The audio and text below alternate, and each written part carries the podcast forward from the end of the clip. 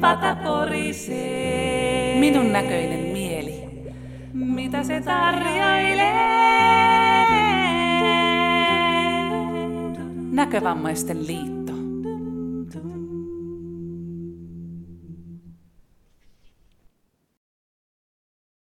Tervetuloa kaikki Vesisoikion kuuntelijat. Olemme jälleen Harrin kanssa kokoontuneet yhteisen pöydän ääreen. Ja tämän päivän aiheena meille syntyi semmoinen ajatus kuin ystävyys. Me käsitellään sitä eri puolilta, monelta kantilta. Ja yksi semmoinen, mikä liittyy tähän Vesisoikioon, on justiin se, että me Harrin kanssa tutustuttiin näkövammaisten puhelinringeissä ja tuota, ryhdyttiin siellä yhteistyöhön ja tehtiin useampia rinkejä ja useampia palavereja ja sitä kautta niin kuin löydettiin semmoista yhteistä säveltä, yhteistä ajatusta ja, ja ollaan tehty nyt sitten näitä Vesisoikio podcasteja sillä mielellä, että juttelemme sellaisia asioita, jotka toivomme, että kiinnostavat kuulijoita. Ystävyys on muodostunut sitä kautta, että me harrastellaan samanlaisia asioita, yhteisiä mielenkiinnon kohteita. Ja siitä se on yksi tapa, millä ystävyyksiä syntyy. On, on esimerkiksi tuommoisia harrastuspiirejä, urheilupiirejä, on yhteisiä harrastuksia ja siellä ihmiset ajan mittaan ystävystyvät ja se on hyvin paljon vapaa-ajan ohjelmista kiinni se ystävystyminen. Tietysti työpaikoilla on myöskin ystävyyttä, on työkavereita ja sieltä kanssa tulee niitä yhteisiä harrastuksia ja sillä tavalla ystävystytään. Ja se on se yhdessäolo on yksi tekijä ystävyydessä. Hakeudutaan harrastusten piiriin tai samojen aiheiden ympärille ja vaihdetaan mielipiteitä. Niin kuin me nyt tehdään Harrin kanssa tässä, me vaihdetaan ajatuksia, mitä ystävyys tuo esille. Anna puheenvuoro Harrille, ole hyvä. Kiitos Tuure. Minusta ensinnäkin on aika kummallista, että tuota, aikuiset ihmisetkin voivat ystävystyä ja niin kuin meidän kesken, mä uskaltaisin sanoa, että me ollaan ystäviä ja tämä on vain vajaa kolme vuotta.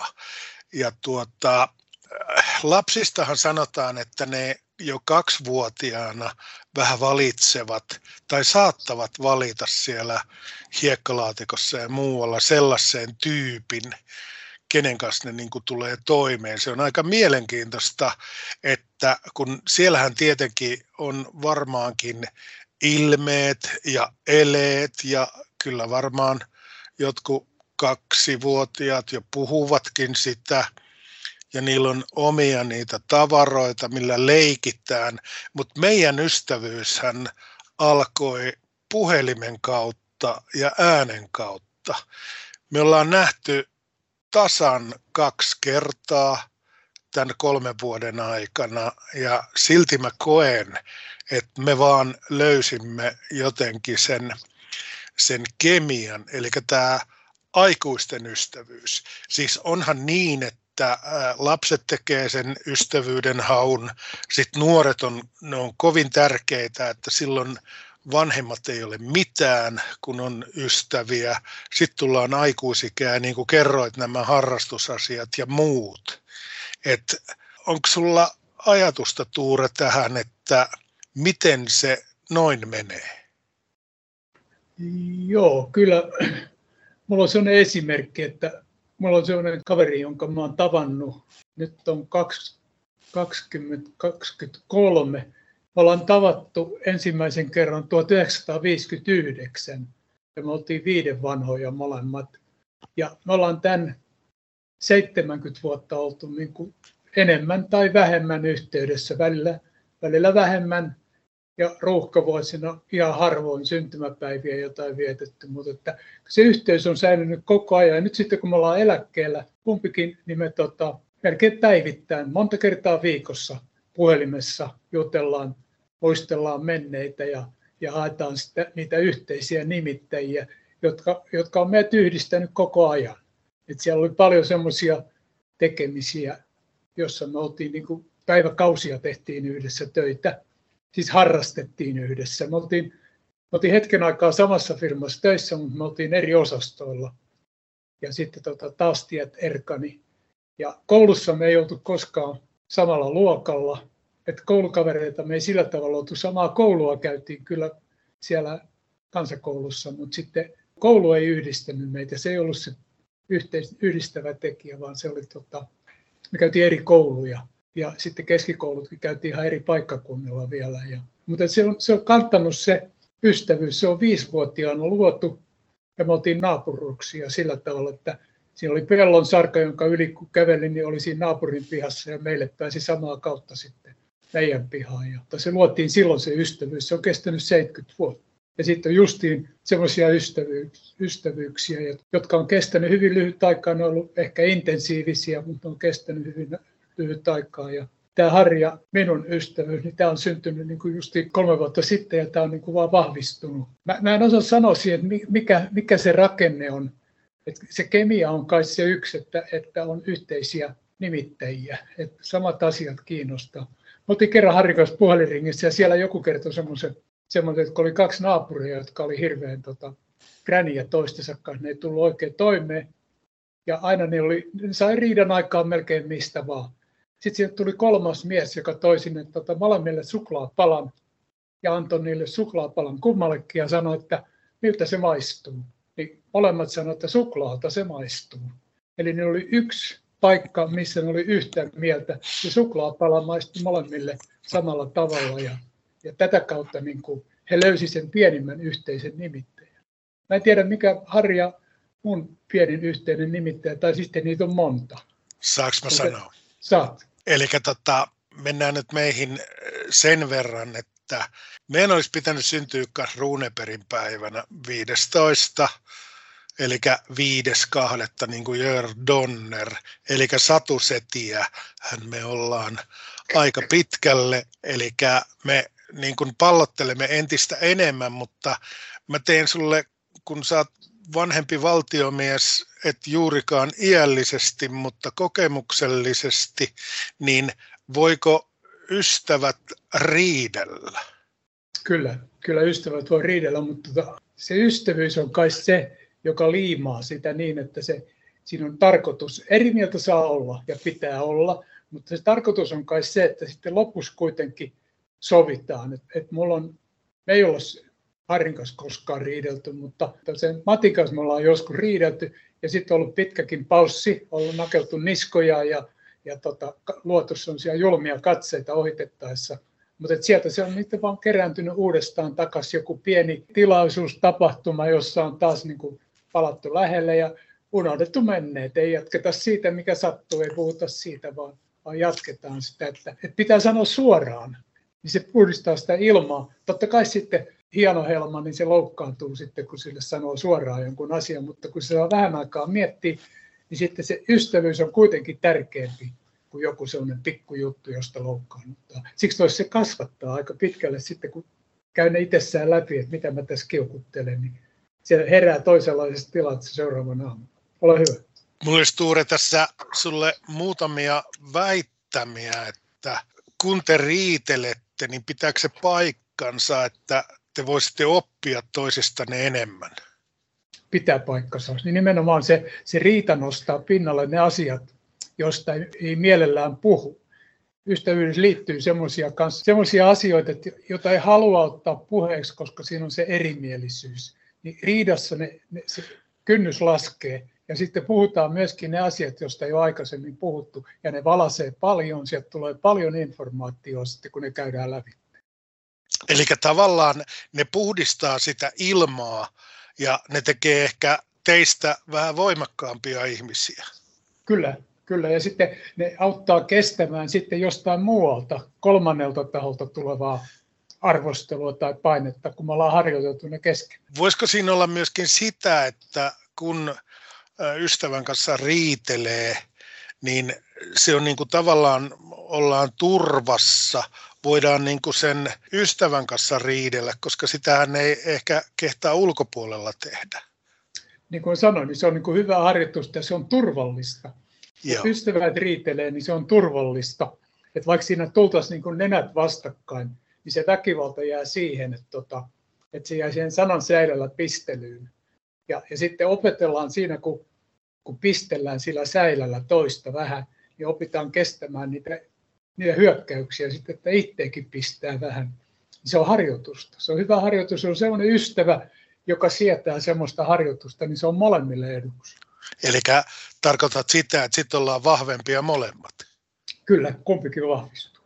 Takaako sun mielestä riitely sen, että tulevaisuudessa on niin kuin tavallaan helpompi väistää sit se, että kun sä oot riidellyt sen ystävän kanssa tarpeeksi, niin sä tiedät sen rajat, joiden yli sä et enää mene, jotta sitä ongelmallista riitaa ei tulisi. Aivan, sama, aivan samaa sun, mieltä sun kanssa, ihan samaa mieltä. Että niin, se, niin se tavallaan toimii, että jos ne piilotetaan ne mahdolliset ongelmat ja eikä koskaan puhuta niistä, niin ne kytee siellä alla. Ja sitten ne voi tulla hyvin oudossa paikassa sitten esiin, kun jostain suutahtaa, niin liioitellaan jotain semmoista, että rikotaan jotain hyvin arvokasta siinä, kun tavallaan niin kuin kompastutaan siihen asiaan, mistä ei ole puhuttu. Osaatko sun ystäväs kanssa, nyt kun sulla on tämä tosi ystävä, niin osaatteko te unohtaa sitten oikeasti ne kaunat? Osaatte ilmeisesti, koska siitä on seitsemänkymmentä vai sanotko sata seitsemänkymmentä vuotta? seitsemänkymmentä. seitsemänkymmentä. Kiitos. Joo, ei, ei me palata niihin. Niihin. Meillä oli ensimmäinen, me oltiin viisitoista, niin kun me oltiin neljätoista vanhoja, meillä oli ensimmäinen tyttöystäväkin oli yhteinen, ja me kävelytettiin sitä sitten vuorotellen sillä, että muka kumpikaan ei tiennyt, että me kuljetettiin sitä samaa tyttöä vuoroiltoina, ja siitä ei puhuttu, eikä siitä ole kysenkään jälkeen puhuttu. Se ystävyys kesti senkin. Hauska olisi nähdä teidät kolme myöskin, kun kävelytetään, mutta mennään pois tästä, koska meitä saatetaan syyttää taas monenlaisesta asiasta. Koska sinä olet se vanhempi, kokeneempi valtiomies, niin voiko mies olla naiselle ystävä ja päinvastoin, vai onko siellä jotain erilaisia asioita? Kyllä, kyllä mun kokemuksessa on sekä että muutamia sellaisia kokemuksia, että naisen kanssa ei tule ystävystyttyä.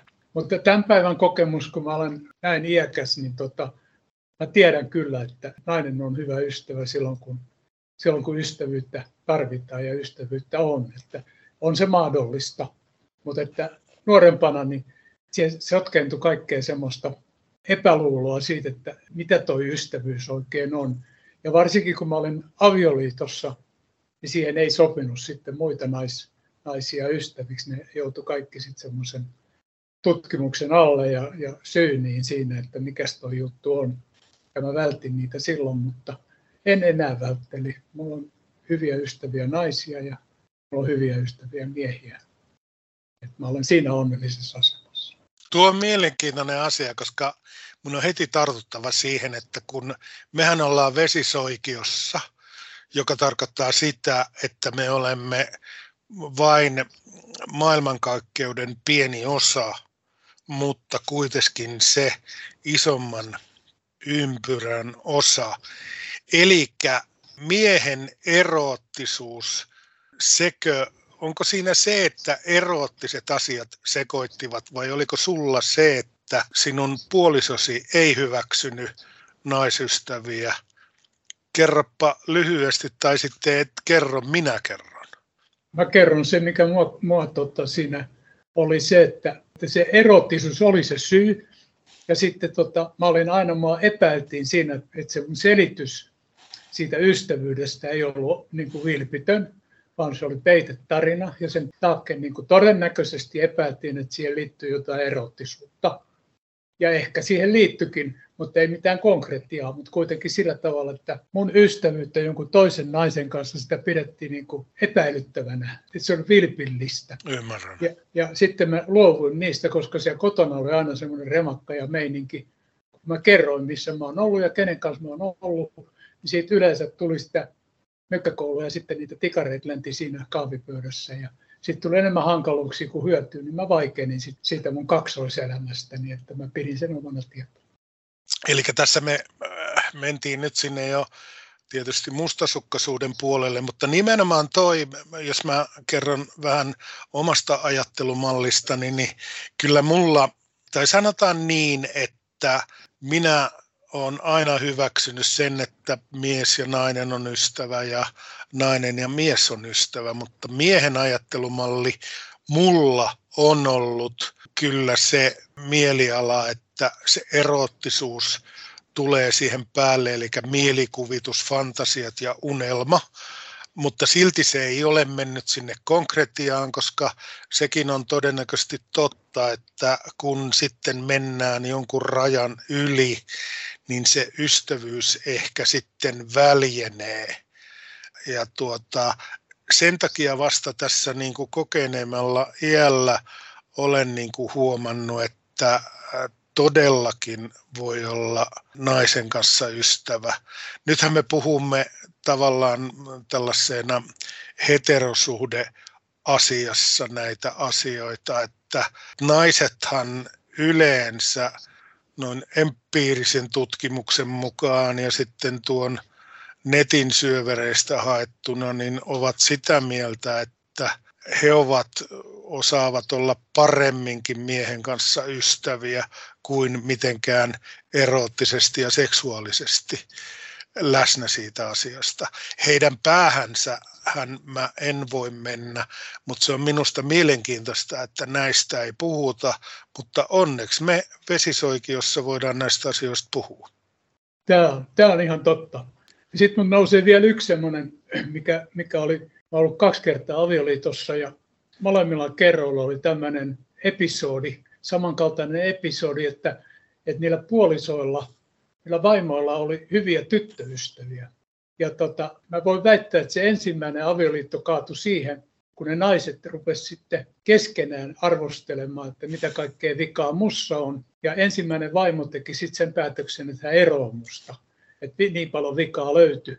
Elettiin jotain seitsemänkymmentälukua, joka oli ihan toisenlainen kuin tämän päivän kaksituhattalukua. Tota, kuitenkin niin se semmoinen siemen kylvettiin siellä niiden ompeluseurassa ja sitten olevaa ilmoitettiin kotiin tullessa, että se on nyt loppu. Ja oli varmaan mussakin syytä. Olin kokematon ja tietämätön ja taitamaton, mutta että yhdeksi syyksi mä näin se, että ne naiset piti keskenään yhtä siitä, että, että ne haki ne kaikki viat musta framille ja löysi ne kaikki ja sitten käsitteli. Vielä mennään siihen ystävyyteen niin kuin sillä tavalla, mitä, mitä aikaisemminhan meillä oli myöskin se niin kuin tavallaan naisnainen ystävyys, niin se huomioitiin ihan joskus tuhatkahdeksansataaluvulla, jopa tuhatyhdeksänsataaluvulla, että naisethan kykeni kulkemaan käsikynkkää ja vastaavaa, mutta sillä tavalla mietin, kun tota nettiä sitten vähän kaivelin, että kun meilläkin esimerkiksi rikoslaki on pitänyt lesbouden tuonne tuhatyhdeksänsataaseitsemänkymmentäyksi asti niin kuin rikoslaissa ja ää, seksologit tuli sitten puhumaan homoseksuaalismista ja muusta, että kun ystävyyshän on sitä, se ei toki kuulu ainakaan meidän sukuun, se ei ole, siis tai tämmöinen halailu ja mahdollinen pussailu, niin aivan kauhistus. Jos asuisin jossain Ukrainassa nyt, niin en voisi ymmärtääkään niitä suuteluita, mutta naiset esimerkiksi tätä sitten tekivät, että mikä sun mielestä tekee niin kuin sen ystävyyden, että onko sun mielestä ihan ok, että halaillaan vai onko se sulle vaikeaa? Sä oot hieman vanhempi kuin minä. Oliko teillä tapana halailla? Miesporukoissa niin saattoi olla merkkipäivinä semmoinen, että otettiin hartioista kiinni ja toivotettiin onnea. Mutta ei näissä porukoissa, missä mä, tota, missä mä olen miesten kanssa ollut, niin se on ollut vähemmän se halailu. Mutta sitten mulla on semmoinen vaihe elämässä, mä olin puolalaisen naisen kanssa naimisissa ja se suku, suku siellä Puolassa, niin aina kun tultiin paikalle, niin kaikki halas ja jopa miehet suuteli. Ja appiukkokin suuteli mua sulle, kun mä tulin käymään Varsovassa. Ja sitten taas kun lähdettiin, niin hyvästeltiin samalla tavalla. Se tapa liittyi siihen aikaan, että kun lähdettiin kotoa esimerkiksi aamulla töihin, niin ei koskaan tiennyt, että ketä palaa kotiin. Ja hyvästeltiin niin kuin viimeisen kerran, että sitten tuli sellainen kulttuuri, että tota, kun siellä oli aina joku vallottaja oli siellä, Itävalta, Unkari ja saksalaiset, ja kuka kulloinkin sitä valtaa piti siellä myöhemmin Neuvostoliitto, niin, niin siellä oli se, että oli sellainen lämmin se lähteminen, ja sitten se, että aha, sä palasit hengissä, niin se oli sellainen lämmin. Kotimaassa suomalaiseen kulttuuriin, niin kyllä se käden, käden puristus tai semmoinen hartiasta kiinni pitäminen tai selä, olalle taputtaminen, niin se oli se läheisin, mitä mä oon kokenut näiden miesystävieni kanssa. Naisia mä mielellään halaan, koska se on aina kiva, mutta en, ei sillä tavalla. Miehet on vähän torjuvampia. Kyllä mä se tunnistan, kuka, kuka haluaa lähelle ja kuka haluaa kauan. Aivan. Siihen ystävyyteen vielä on todella mielenkiintoinen aatelma sillä tavalla esimerkiksi sieltä niin sanotusta Itä-Euroopasta, joka nyt ei Itä-Eurooppaa ollut, se oli Etelä-Eurooppaa ja se oli niitä tapoja. Mä tuossa kävin myöskin vähän sanoja läpi, että ystävä ja ystävyys, eli tota, Itämeren suomalaisten keskuudessa, niin siellä puhutaan tällaisesta, Virossa se taitaa olla joku söber, söbrus, Liivissä, Marissa, sinne päin sepra, sepret, slaavikielissä se on prietei, prietei lienee joku terve, se on myöskin siinä ystävä, mutta se mikä siinä oli mielenkiintoista, niin virolaiset kävivät joskus kauppaa tässä Itämeren kansojen kanssa ja siellä oli semmoinen kuin seprakauppa, eli viroksi ystävä oli vissiin söbör tai vastaava, niin se seprakauppa tarkoitti sitä, että vaihdettiin riistaa ja kalaa keskenään, eli vähän niin kuin ystävän kauppaa. Eli nämä etymologiat on mielenkiintoisia asioita ja sitten se ystävyys sinänsä, miten se niin kuin käynnistyy, mutta kun mä tiedän, Tuure, että sä oot myöskin käsittääkseni, pidätkö sä eläimistä? Kyllä, pidän. Eli mikä on sitten sen ihmisen suhde eläimeen, eli ystävyys, ystävyyshän siinä on ja päinvastoin? Kyllä, meillä on pihakoira tuommoinen matalajalkainen ja tota, se huolehtii siitä, että aina kun se on ollut yksi vähän aikaa, niin se tulee tähän mun lähelle ja sitten se tökkii mua nokallaansa tai nenällänsä, tökkii mun tota, reittä ja haluaa rapsutuksia. Ja, ja sitten jos meillä on joku konflikti tässä näin, että mä oon komentanut sitä jostain, mä nykyään enää komennasta kovalla äänellä, mä puhun sille ihan hiljaa, niin sitten se tulee niin kuin, kun se konflikti on ohi tai, tai siinä on niin kuin ne tunteet vaihdettu, niin se tulee sitten niin kuin istuu mun eteen ja sitten sitä pitää rapsuttaa merkiksi siitä, että me ollaan kuitenkin ystäviä, vaikka mä oon ollut hänelle niin kuin ankara ja hän myöntää, että hän on vähän ollut tyhmä ja, ja sitten kun me rapsutaan häntä, niin me palaa niin kuin se, se sama ystävyys, joka meillä koko ajan on ollut pennusta lähtien.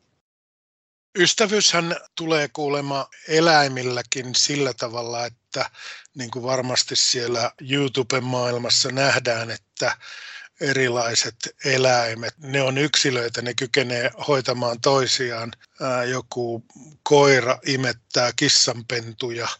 Joo. Se pitänee paikkansa tai sitten tota, jotkut koirat tai eläimet pitävät toisistaan enemmän kuin jostain muusta. Eli ystävyys on aika hämmentävä asia ja sitten se ystäväasia, että onko sulla siihen jotain, miten sä katsoisit, että mitä ystävä, ystävän kanssa pitäisi tehdä ja mitä ystävyyden kanssa pitäisi tehdä? Joo, minusta me molemmat tota, viittaa siihen yhdessäoloon, että se ystävyys on sitä yhdessäoloa.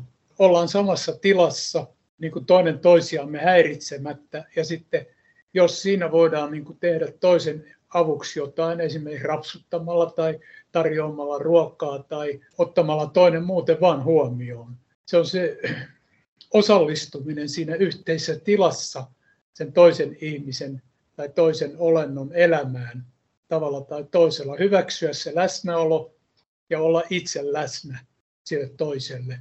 se liimaa sitä suhdetta yhteen, kun antaa toiselle huomiota. Toi oli, toi oli mainio asia, koska tuolla kun tota etymologioita ja muita seurasin ja katselin, ja siellähän mitään varmaa ei ole, niin ystäväsana tulee esimerkiksi kuulemaan yskätä ja vähän yskä, jossa jonkun teorian mukaan se on rinta ja syli, ja sitten yskätää voisi olla syleily. Sitten viron kielellä tämä söbros, söbrus voisi olla vaikka seura, eli siellä tulee sitten se yhteisö ja kollektiivinen ajattelutapa, eli ystävyys yhdessä ja ystävyys seurassa ja kollektiivisesti, se on mitä parasta. Aina. Sinulle viimeiset sanat, ole hyvä. Kiitos. Joo, mä olen ihan samaa mieltä sun kanssa siitä, että se on aina ollut mulle merkityksellistä, ja aina kun mä olen tavannut uuden ystävän, niin mä oon koittanut aina suojella sitä, koska se on erittäin arvokasta ja tärkeää. Ja niin kuin mä sanoin, mulla on pitkä kokemus yhdestä ystävyydestä, ja mä tiedän, että se on mahdollista kaikessa arjessa ja kaikesta huolimatta. Ja sen takia niin tota, ystävyys on sellainen asia, että kun on ystäviä tai kun on edes yksi ystävä, niin maailmassa pärjää paljon paremmin. Ei se tarkoita sitä, että pitäisi niin kuin olkapäätä vasten nöyhkyttää, vaan se olkapäätä voi tarkoittaa, siihenkin tarkoittaa, mutta voi iloitakin ystävyydestä. Ja ainakin sun kanssa, Harri, niin me ollaan nauraa käkätetty monelle asialle.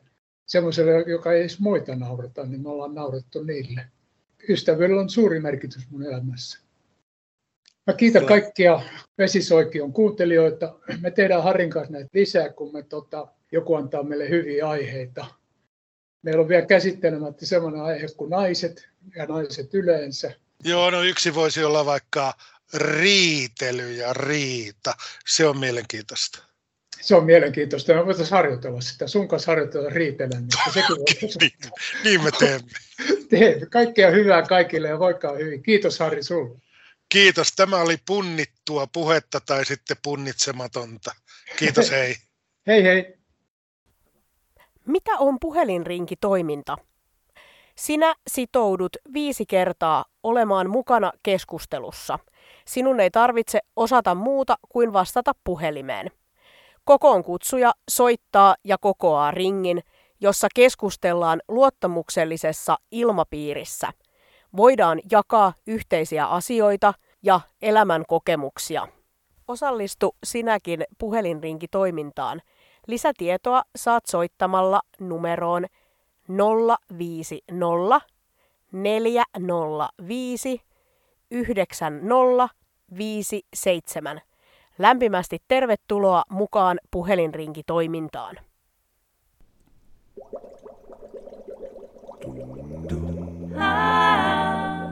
Mielen pata porisee. Minun näköinen mieli. Mitä se tarjailee? Näkövammaisten liitto.